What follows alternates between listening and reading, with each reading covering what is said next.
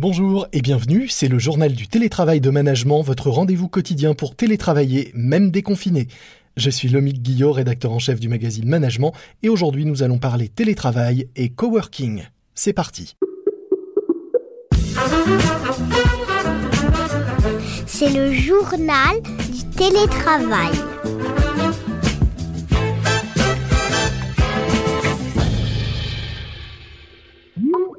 Aujourd'hui, dans le journal du télétravail de management, j'accueille Clément Alteresco, le patron de Morning Coworking. Morning Coworking, c'est le leader français du coworking, avec une vingtaine de sites et 60 000 mètres carrés de bureaux qui accueillent 550 entreprises de toute taille. Bonjour Clément. Bonjour Amigue. Selon un sondage que vous avez réalisé, 61% des personnes interrogées pensent que les espaces de travail seront modifiés à jamais par cette crise.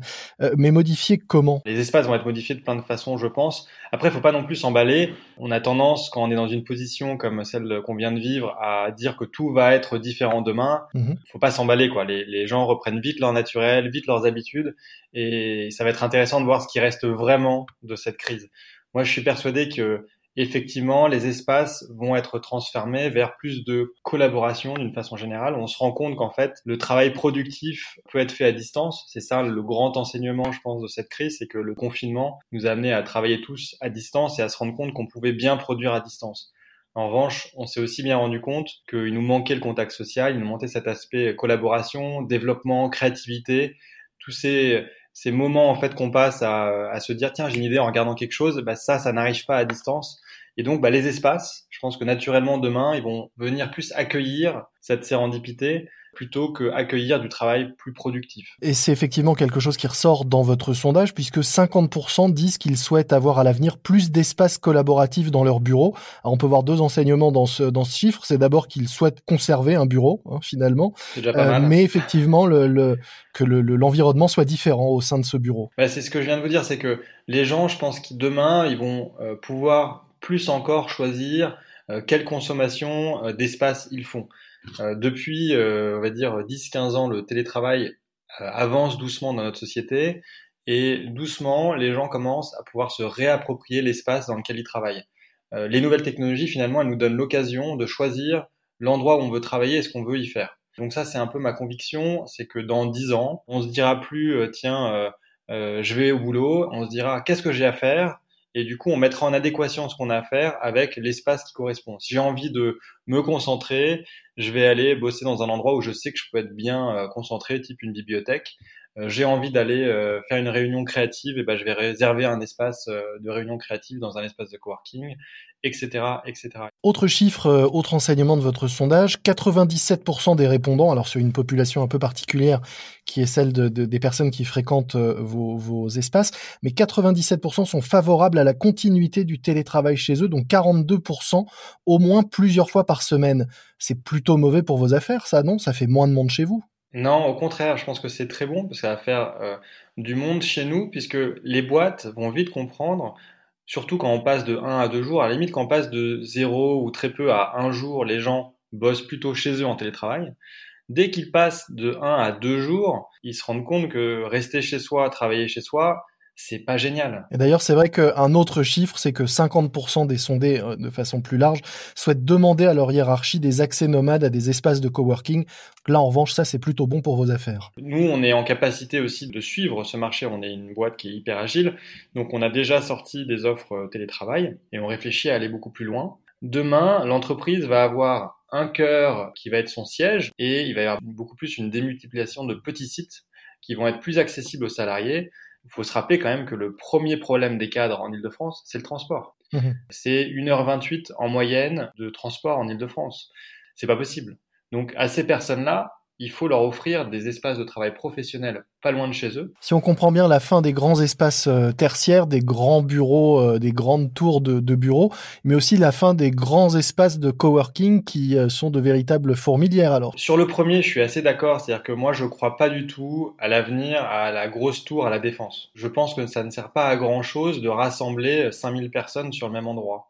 Et en revanche, je pense que les espaces de coworking, après chacun a son modèle. Effectivement, le modèle un peu fourmilière, bah, en ce moment, il est pas très tendance avec la distanciation sociale. Euh, en revanche, je pense qu'ils vont rester un, une offre très intéressante. Le coworking, d'une façon générale, va devenir une offre très intéressante, surtout par sa flexibilité. Dans une période d'instabilité comme laquelle on, vit, on est une solution anti-crise euh, naturelle. Avant de revenir sur l'aspect économique, est-ce que vous, vous diriez que finalement, on parlait euh, à un moment du flex office, le fait de ne pas avoir de bureau attitré euh, sur son lieu de travail. Est-ce que demain, le flex office, c'est au-delà du lieu de travail, ne pas avoir de bureau attitré, que ce soit au siège de son entreprise ou dans un tiers-lieu ou dans un espace de coworking ou même chez soi où on va travailler un coup dans le salon et un coup sur la table de, salle à manger. Ouais, je suis, je suis vraiment complètement d'accord avec ça. Chez soi, on bosse sur le canapé, dans la cuisine, on est au téléphone. Moi, le, matin, euh, quand je me réveille, en général, je regarde la journée que j'ai et puis euh, je décide de où je vais aller bosser en minimisant l'impact de transport et en maximisant aussi le plaisir que je vais avoir de, de, de, bosser. C'est pas facile parce que passer de quelqu'un qui a l'habitude d'aller euh, s'asseoir à son bureau tous les jours à quelqu'un à qui doit choisir où il travaille en fonction de mhm. ce qu'il a à faire, ça, ça demande un accompagnement. Vous pensez avoir un, rôle de pédagogie et d'accompagnement en tant qu'acteur euh, du coworking auprès des entreprises et des salariés d'ailleurs? Alors nous, on ne fait pas du conseil en transformation et on laisse les acteurs euh, du conseil faire ça très bien. Mhm. En revanche, on, est un réceptacle de ces nouveaux usages.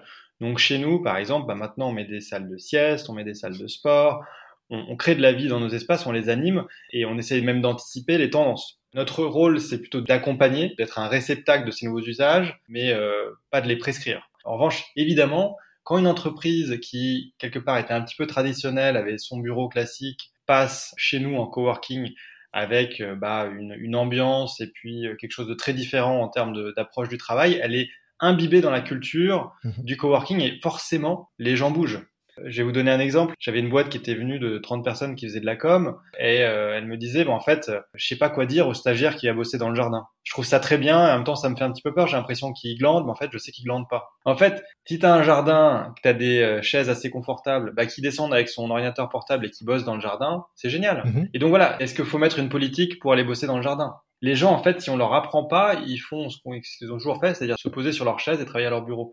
Or, ils sont peut-être moins bien installés que s'ils se mettaient euh, dans le jardin. Donc, être au bon endroit pour faire la bonne chose, c'est primordial pour la productivité de l'entreprise. Tout ça a un coût. Vous parliez des, euh, des, équipements que vous proposez, des services, du jardin, de la salle de sport. Est-ce que finalement, euh, puisque vous, vous évoquiez aussi ce, ce, facteur économique pour les entreprises, est-ce qu'on s'y retrouve? Est-ce que c'est moins cher? Est-ce que ce sera moins cher demain, au-delà de l'engagement sur la durée, de multiplier les espaces euh, de travail plutôt que d'avoir des mètres carrés à soi où on reçoit ses salariés tous les jours à heure fixe? C'est beaucoup moins cher. Je vais vous expliquer pourquoi. Une boîte qui prend une tour à la défense de 5000 mètres carrés elle paye ses 5000 mètres carrés, quel que soit le nombre de personnes qui l'occupent. Et on se rend bien compte, quand on prend des taux d'utilisation de tours à la défense, que les boîtes utilisent au maximum à 60% leur, euh, leur mètre carré. Donc ça veut dire que vous prenez 100 postes, il n'y a jamais plus de 60 personnes à leur poste. Quand vous passez en multisite, que vous bossez beaucoup plus à l'unité, à la personne, vous pouvez beaucoup plus avoir une approche qui est euh, très fine et donc maîtriser beaucoup. Donc non, le jardin, la salle de sport, tout ça, c'est des coûts qui sont mutualisés et qui sont du coup beaucoup moins chers que si on a tout un ensemble immobilier qui coûte pendant 9 ans euh, X millions. Alors que avec le coworking, l'adaptation est très fine, très réactive, quasiment au mois près, on peut commencer à avoir des variations et à, à s'adapter à notre besoin. Pour revenir sur la période que nous venons de traverser du confinement, est-ce que euh, depuis que euh, le déconfinement est arrivé, vous avez vu euh, de nouveaux profils frapper aux portes de vos, de vos espaces? Est-ce que vous avez des salariés de grands groupes qui d'eux-mêmes, ne supportant plus l'isolement, le télétravail contraint à domicile, viennent vous voir pour prendre un poste parfois à leurs frais dans vos espaces Avec l'offre au télétravail, on pense qu'on va pouvoir commencer à attirer ce genre de profil, mais là il est un petit peu tôt pour le dire. Pour rien vous cacher, on a déjà des contacts avec des grands groupes mhm. qui se posent la question d'offrir des espaces au plus près du domicile de leurs salariés et qui ne savent pas encore bien faire. Il manque clairement une infrastructure de télétravail et on est en train de discuter avec des grands acteurs, notamment la Caisse des dépôts et la région Île-de-France, pour essayer de faire en sorte de pouvoir mailler le territoire intelligemment. Ça va éviter du stress, ça va ramener de la vie dans les, dans les petites villes qui sont autour de Paris. Et voilà, c'est du win-win pour tout le monde. Quoi. On verra demain euh, si on retrouve une partie de ces salariés dans, dans l'un de vos, ou dans plusieurs, on l'espère, de vos nombreux espaces de coworking en région parisienne. J'espère. On sera là en tout cas. Merci beaucoup euh, Clément Alteresco. Je rappelle que vous dirigez Morning Coworking, un leader français du coworking avec une vingtaine de sites en région parisienne notamment. Merci. À bientôt. C'est la fin de notre JT, le journal du télétravail, un morceau à ajouter à votre playlist de déconfinement Do You Know the Way to San Jose de Dionne Warwick? Oui, parce que maintenant qu'on n'est plus limité par la barrière des 100 km, autant être ambitieux dans ses déplacements. Et puis un podcast que je vous recommande, Le Profil de l'emploi, un podcast signé LinkedIn dans lequel des chercheurs d'emploi racontent à la fois leurs recherches et leur parcours et donnent des conseils pour rebondir le profil de l'emploi, animé par Sandrine Chauvin, un podcast LinkedIn à écouter sur toutes les plateformes de podcast. Des plateformes sur lesquelles vous nous écoutez également.